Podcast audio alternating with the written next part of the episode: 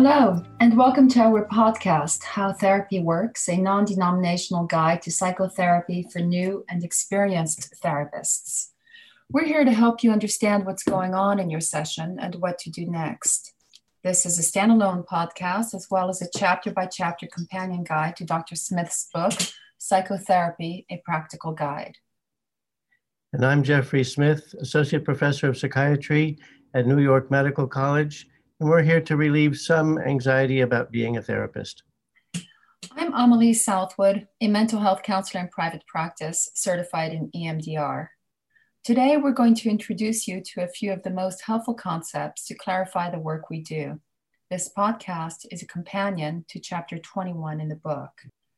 And chapter 21 is uh, the continuation of our examination of involuntary symptoms, focusing today on trauma and dissociation.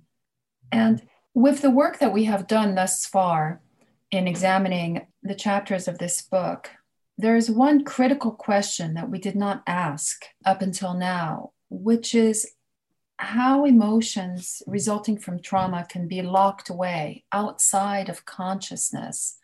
I was wondering if you could tell us a little bit more about that, Dr. Smith.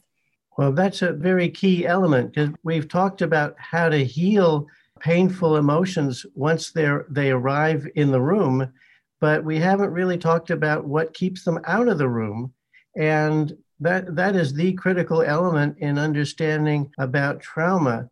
As we talk about trauma we're going to find out that dissociation is that mechanism and it's actually kind of the quintessential uh, edp entrenched dysfunctional pattern in that dissociation is, above all, a way of avoiding painful feelings that go with traumatic events.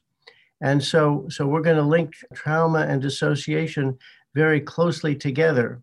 So, how, how would we begin to take the mystery out of dissociation? So, interestingly enough, when you read about trauma, it's quite rare to think of dissociation as being a central aspect of trauma, but it really is because when people have some traumatic experience and they're able to process the emotions right away after that or soon after the event happens then there really isn't very much lasting damage. The damage from ptsd comes from all of the things that the that the mind does or the dissociation that the mind does to to keep those painful emotions out of consciousness in some way. And there are different ways that the non conscious problem solver can do that. You provide an example of a woman who discovers that her husband was having an affair. Yes, and that really was a very typical example of how dissociation is misdiagnosed frequently. This woman uh, discovered her husband's affair and she felt weird. She felt strange afterwards and, and was really uncomfortable and unhappy. And not not just about the thing that had happened, but there was something strange going on. And so she went to several different doctors and therapists and somebody said oh this is anxiety and they gave her treatment for anxiety. Somebody else said it's depression they treated her for that and various therapies and so on. And this had gone on for several years. Nobody realized that she was in a state of dissociation where she had distance from all of her feelings, including the terrible feelings that related to her husband's affair. And so she was walking around uh, in, a, in an abnormal state, having lost her feelings. And once we realized that, then we could gently work on bringing the feelings back into consciousness and into the room where they could heal. And that's exactly what happened. You differentiate dissociation in terms of derealization and depersonalization. Could you tell us a little bit more? Yeah, so so dissociation really is the mind's capacity, and this all happens automatically, the mind's capacity to create barriers that separate things that are too much to handle. And the reason I say barriers in general like that is because that there's an incredible amount of flexibility in this system that anything can be separated from anything else. I remember once a patient who had a, a, split between her right side of her body and her left side of her body, and the right side wanted to do bodily harm to me um, in the office, and the other side grabbed that arm and prevented it from doing anything. So it's very, very flexible. And that flexibility results in different kinds of, of syndromes. The most common one is what you see on TV after a disaster that people walk around sort of like zombies and they can do what they have to do. What's missing is they have no feelings. And that's because their feelings have been dissociated, even though their cognitive abilities are still there and they know what's going on. Another kind of dissociation is depersonalization, where you don't feel like yourself. There's derealization, where you feel like all of reality isn't quite real.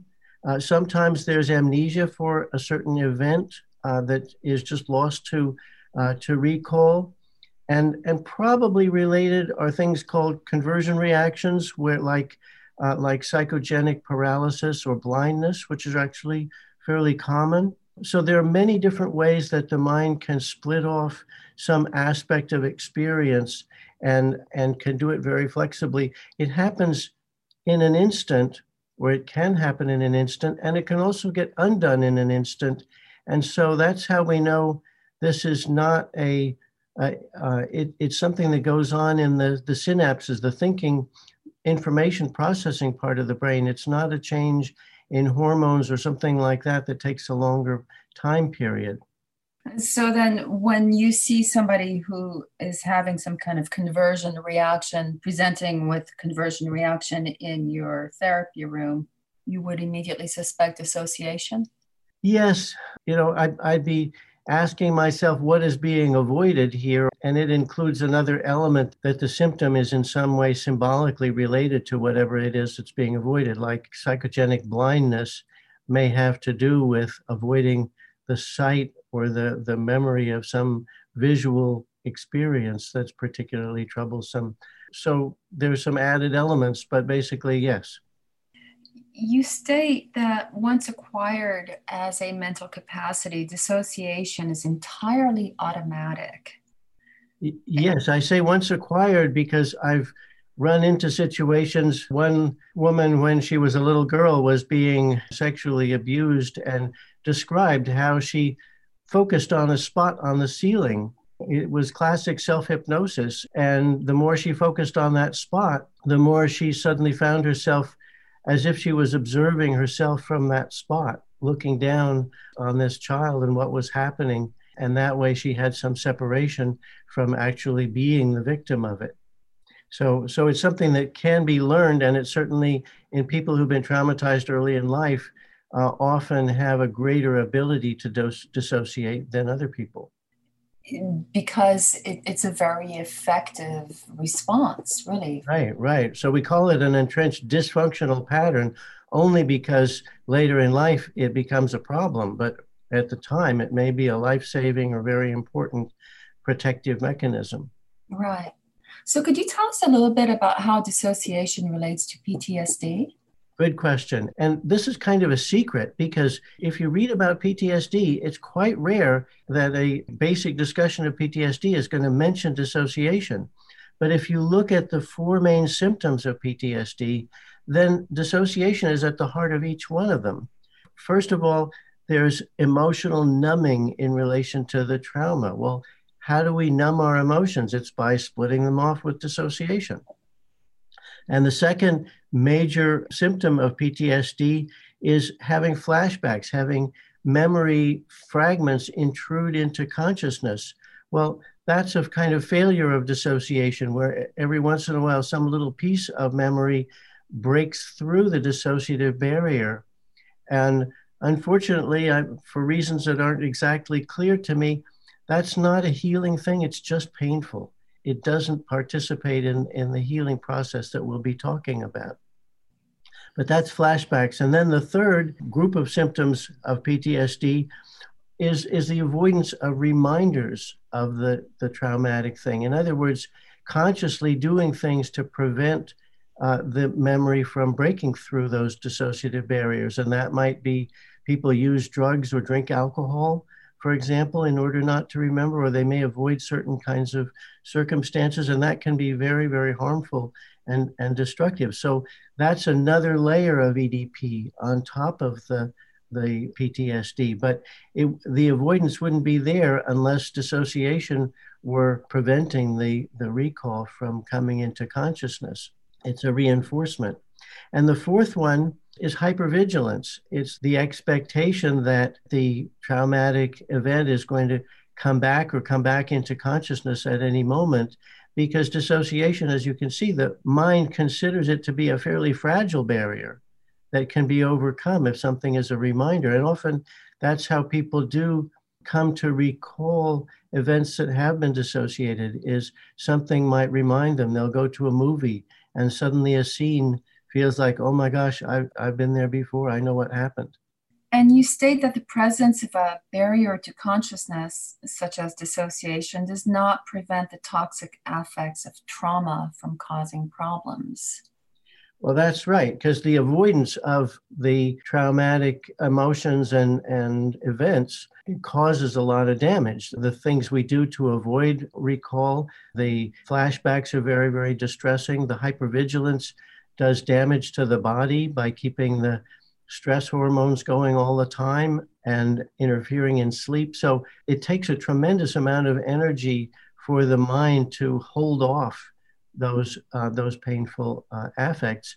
Because the the instinctive problem solver doesn't know that it's possible to heal those painful uh, memories. And so it just keeps on going trying to avoid them instead. Which that avoidance really is kind of a flight pattern isn't it? Mm-hmm. Yep so how does all of this apply to complex trauma as opposed to big t single event trauma well even repeated trauma is more likely to produce complex consequences. But here we're, we're really focusing on kind of the core avoidance of, of traumatic memories. But early trauma, especially when it's when it happens over and over again, when it's perpetrated by people who are members of the family or permitted by members of the family, those things cause long-lasting distortions in a couple of ways. One is that that personality traits may get formed in those early times, and those can be uh, damaging, like uh, just learning not to trust anybody. Uh, that causes tremendous damage later on in life. So, personality patterns would be one. And the other that I think is particularly important is that people who are treated as if they have no value and no power and no importance begin to form a value system or an attitude internally that they are of no value, uh, that they are unimportant, that they are powerless. And we see that almost universally in people who've suffered early life trauma, that they have low self esteem and they don't take good care of themselves. Sometimes people talk about it as if it's something learned, but I really see it differently. I see it as a purposeful defense mechanism that involves identification with the perpetrator in order to preserve some sense of connection. And so it's actually adopting the perpetrator's values as expressed by the abusive behavior. And that has lasting power, like all value systems, it, it tends to last on and on. And so, in my experience, that's one of the most challenging aspects of trauma treatment. But those are things that we've, we've talked about in earlier chapters when we talked about values right. and, and personality traits and things like that. So here, we're just going to focus on the avoidance of traumatic memories through the mechanism of dissociation and how we can work with that. You mentioned the work of uh, Bessel van der Kolk, The Body Keeps a Score, as a good source for learning more about trauma. Yes, that's an excellent uh, an excellent book, and I also would recommend as we go a little further and talk about multiple personalities, which is another form of dissociation, about the Sidran Foundation, S I D R A N.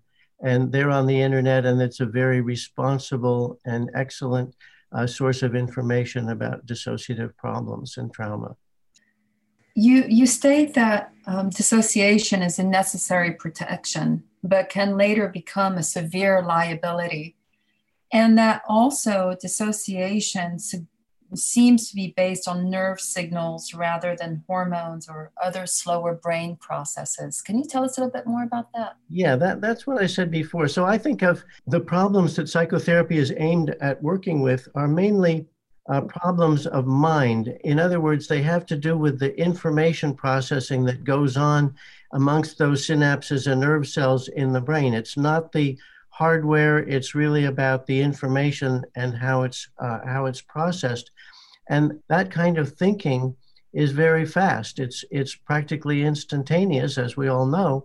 So it's it's the rapidity of things that tells us that it's going on in the synapses rather than changes in hormones or uh, or other ad- adjustments to the um, to the body and the and the brain.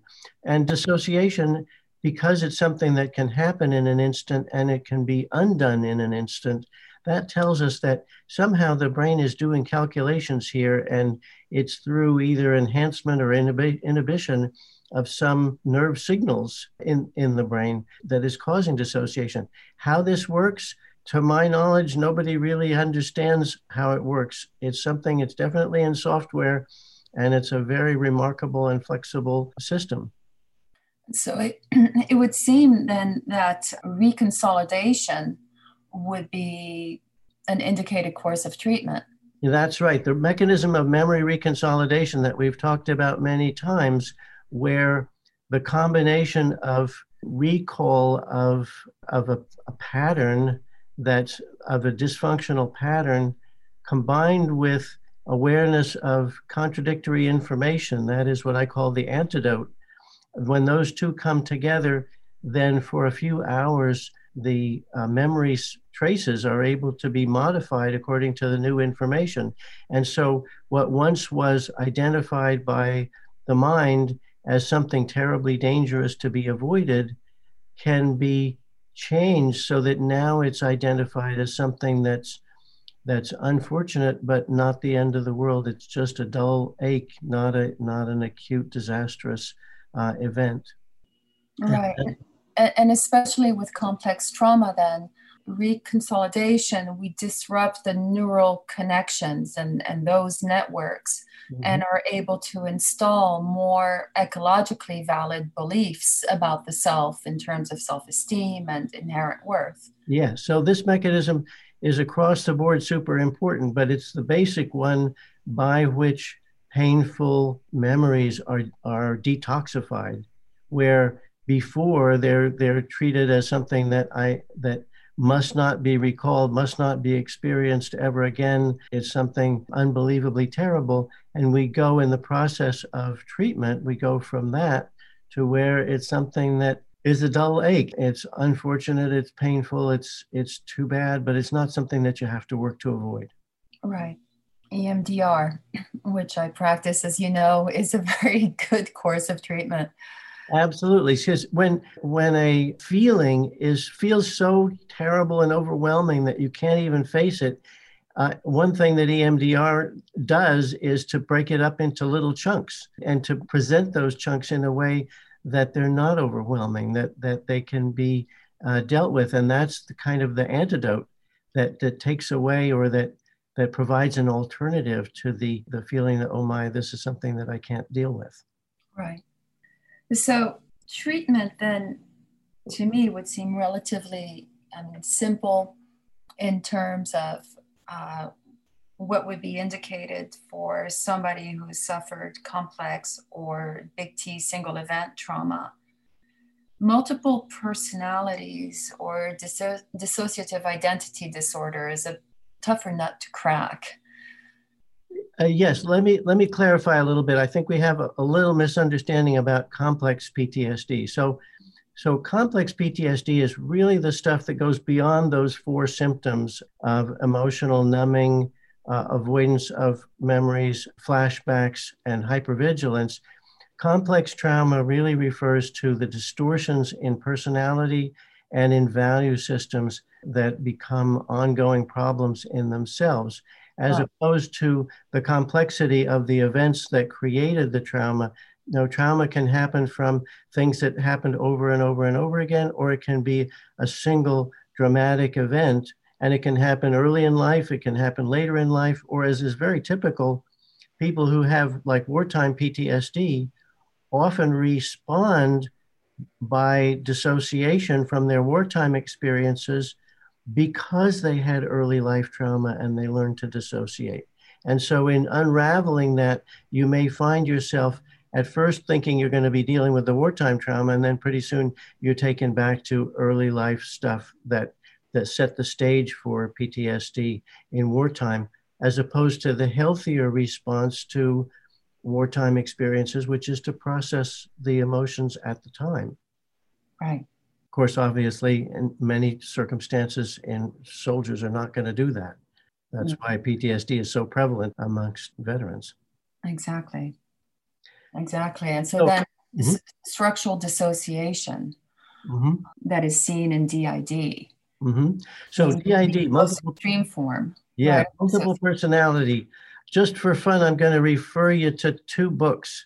One is just just published called uh, "Losing the Atmosphere" by Vivian Conan, and the other one is by Robert Oxnam, and it's called "A Fractured Mind."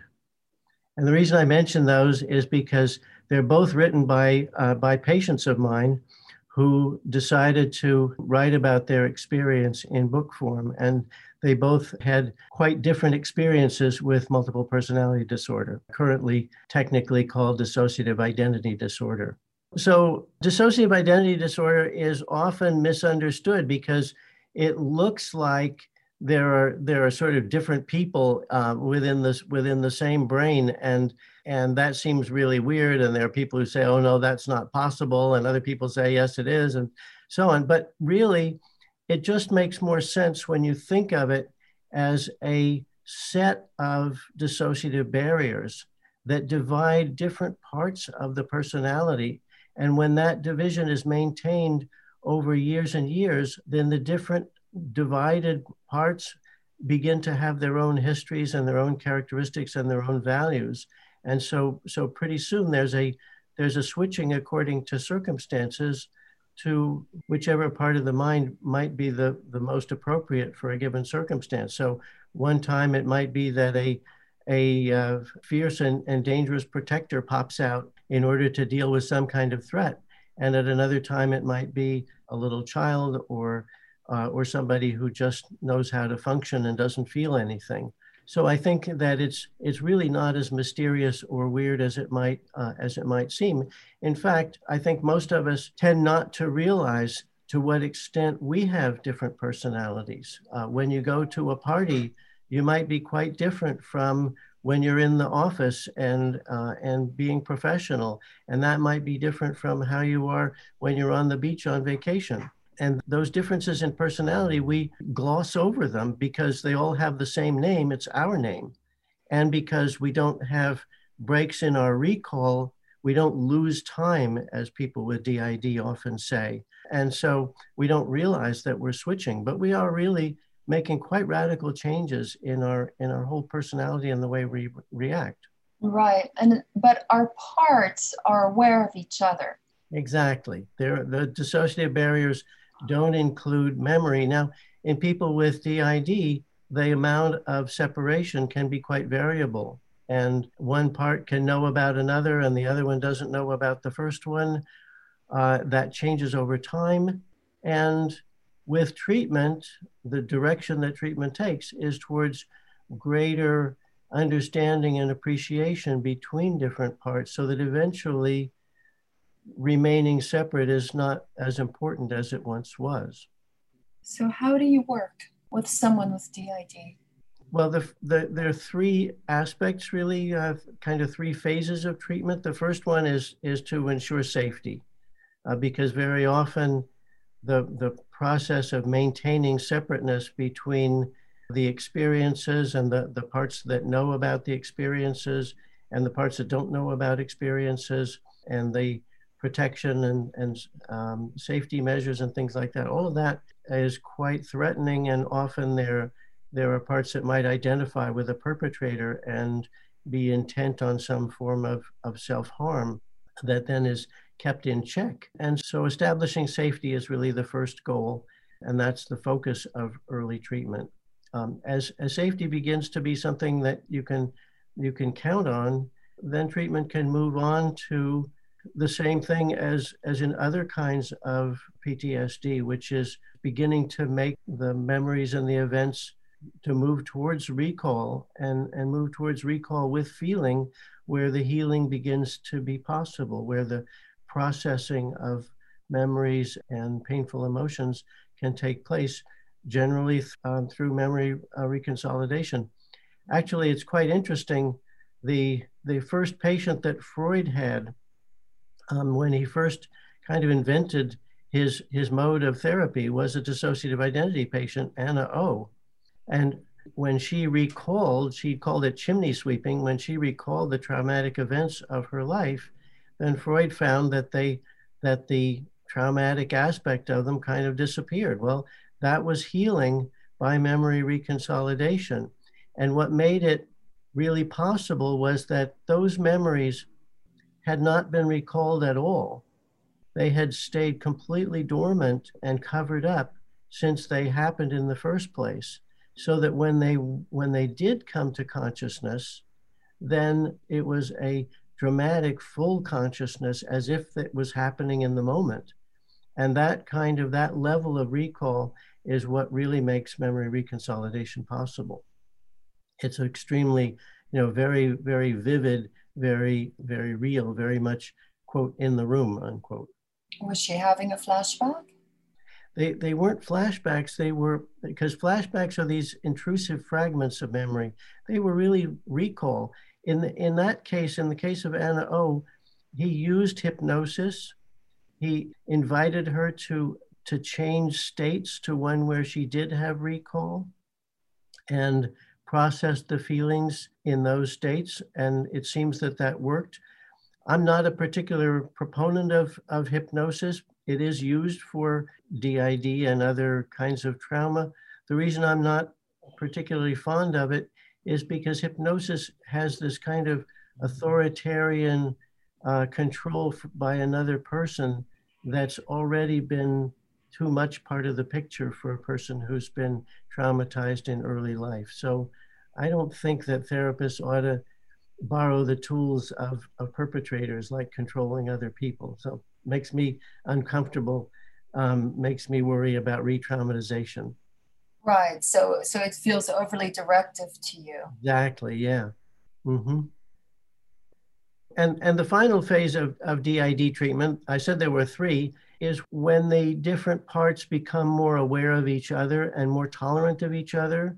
Uh, kind of typical is there might be in in the case of sexual abuse, there might be a part who is very flirtatious and, and sexual and has learned to deal with perpetrators in, in that sort of way, where there's another part that is very innocent and doesn't know anything about sexuality and, and has never uh, developed to the point of, of that being part of life. Well, what happens in treatment is the younger parts go through a growth and maturation process and become more adult or older and and the ones who are less innocent, um, the innocent ones become more ready to know about things like that in life. And so gradually there's an appreciation that each part has played an important role in protection uh, against further harm, or the innocent parts often are the ones who, who kind of protect the innocence. They protect the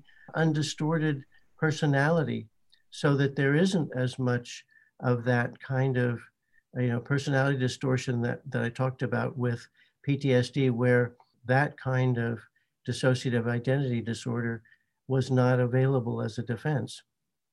It really can function in a very important way to keep parts of the personality innocent. Right. So, what is really required of the therapist working somebody with DID is uh, a great fluidity in being able to recognize the parts as they manifest during session uh, and also to recognize them as individual entities.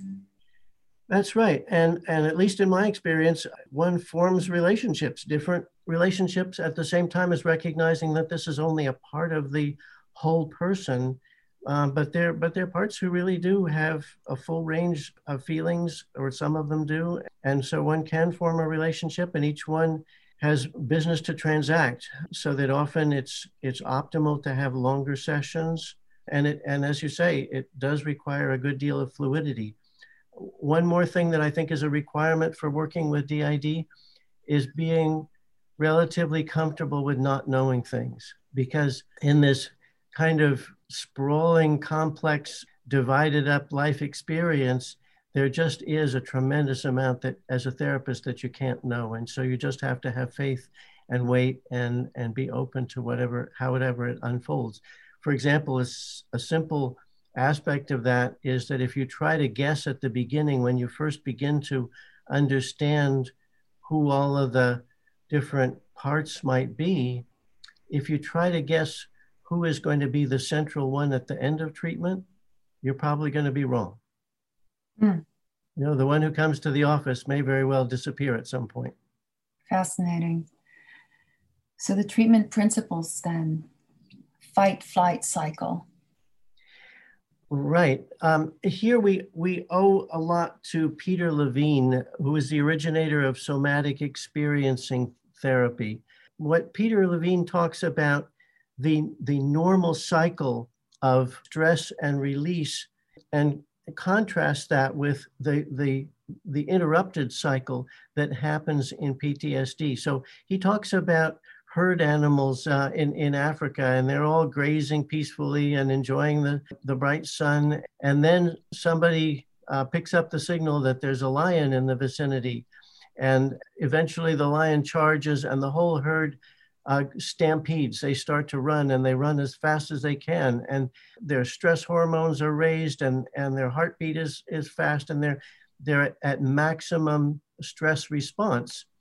And then the lion picks out a straggler and does does what lions do, and the rest of the herd runs for a while, and then they gradually stop, and then they go through a little period where they kind of shake off the um, the the stress. They stamp around and and they're very active, and we can see that in humans after they've done something stressful, like after a sports event where they've been really really keyed up, and and then afterwards they all kind of slap each other on the back and and sort of jump around, and then settle down, and then pretty soon the herd going back to the animals, the herd is grazing peacefully again.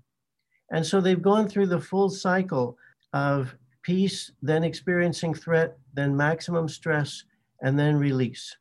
And so what happens in PTSD is the release doesn't happen, is that in some way, at the point of maximum stress, the process is stopped and put on hold.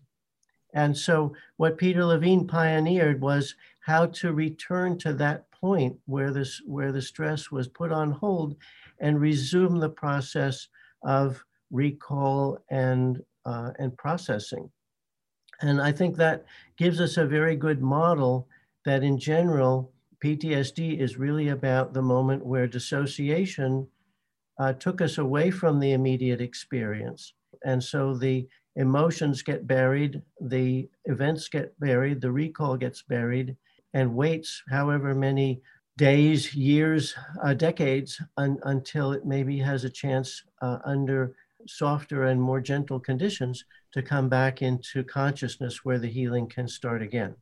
And so that the main symptoms of PTSD that that are present are in fact a function of a of nervous system hyperarousal so that the system continuously feels that it's under threat and is either producing a fight flight response or a freeze submit response. Mm-hmm depending upon the recognized or the perceived threat. Yeah, yeah. And so that goes on and on and on. It takes a tremendous amount of energy to keep this process on hold, uh, to keep it from unfolding as it naturally should. And so that's what therapy really is about allowing the experience to, uh, to come back to conscious awareness in a context of, of safety where it can be processed. Right. And conscious awareness that the perceived threat is not actual, mm-hmm. that actually, right here, right now, the patient is safe. Right. And it's it's a context of safety And of course, we all know that for human beings, the thing that gives us the greatest sense of safety is, is a relationship, is a uh, empathic, uh, warm connection with another human being. Right. So, how do we uh, assist patient uh, in ac- accessing dissociated facts and feelings?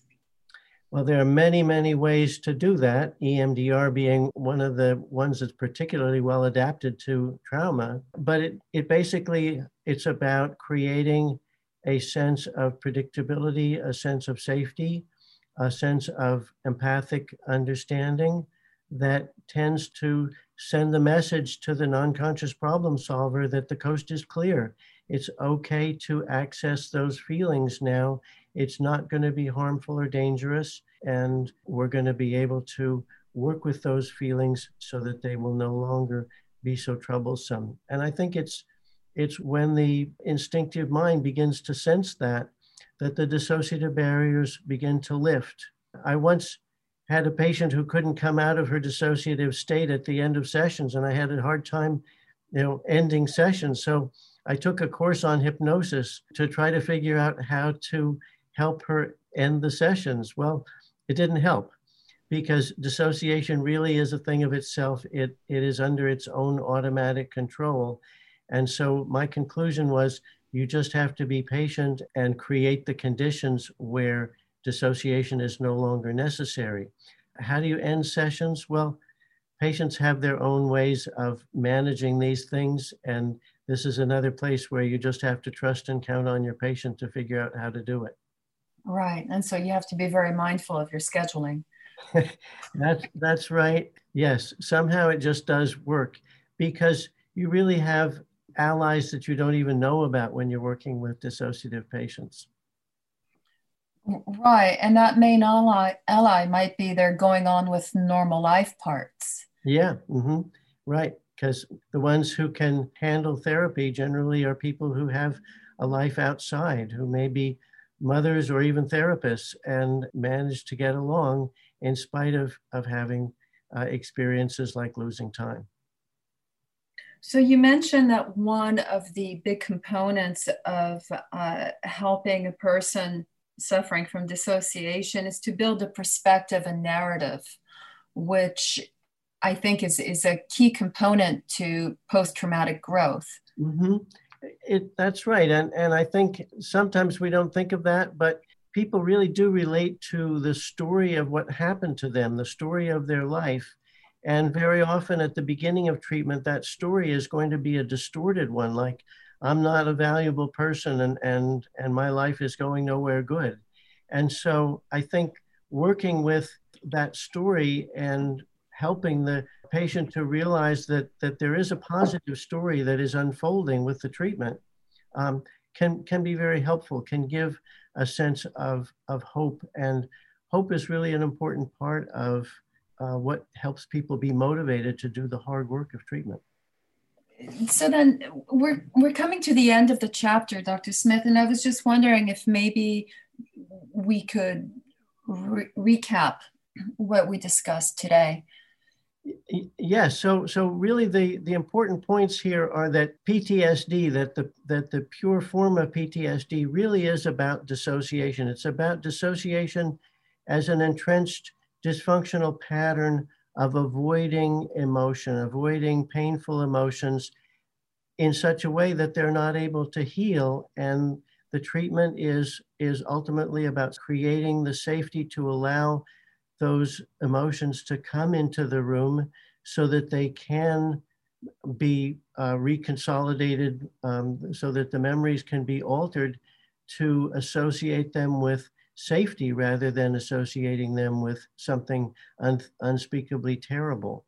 So we're bringing together PTSD and dissociation as they really ought to be. They ought to be very, very closely associated. And bringing those together with the healing mechanism that we've talked about so many times of memory reconsolidation. And so, you know, that's kind of where this chapter brings us to is, is the last of the different categories of entrenched dysfunctional patterns that we've been talking about. And I think in this particular treatment, we wound up with 14 of them, some of them involuntary that just happen, some of them things that people choose to do, often under the influence of automatic thoughts uh, and impulses that come into the into the mind. And so, so with this, we're concluding the third part of the book, which is a catalog of different kinds of problems and how we approach each one of them. And so, you know, the next chapter is going to be kind of a wrap up and a look forward. But with this, we're really concluding the, the three sections of the book. The first one on the theory of how problems arise and, and how they can be resolved. The second part was kind of a cookbook on how to do therapy sessions. And this third one has been a catalog of different problems that we're going to encounter that are pretty much the full range of things that, that show up in a therapy office and that can be addressed with psychotherapy. So that's it. It's it's just about a wrap, and uh, next time we're going to put the cherry on top. Okay, so this concludes today's podcast, and um, I want to thank everybody for listening to the end. Uh, we hope it's been helpful to you, and we'd love you to visit Dr. Smith's website at www.howtherapyworks.com, where you can purchase the book, Psychotherapy, a Practical Guide, and find other articles for clients and therapists. Dr. Smith, would you like to add anything?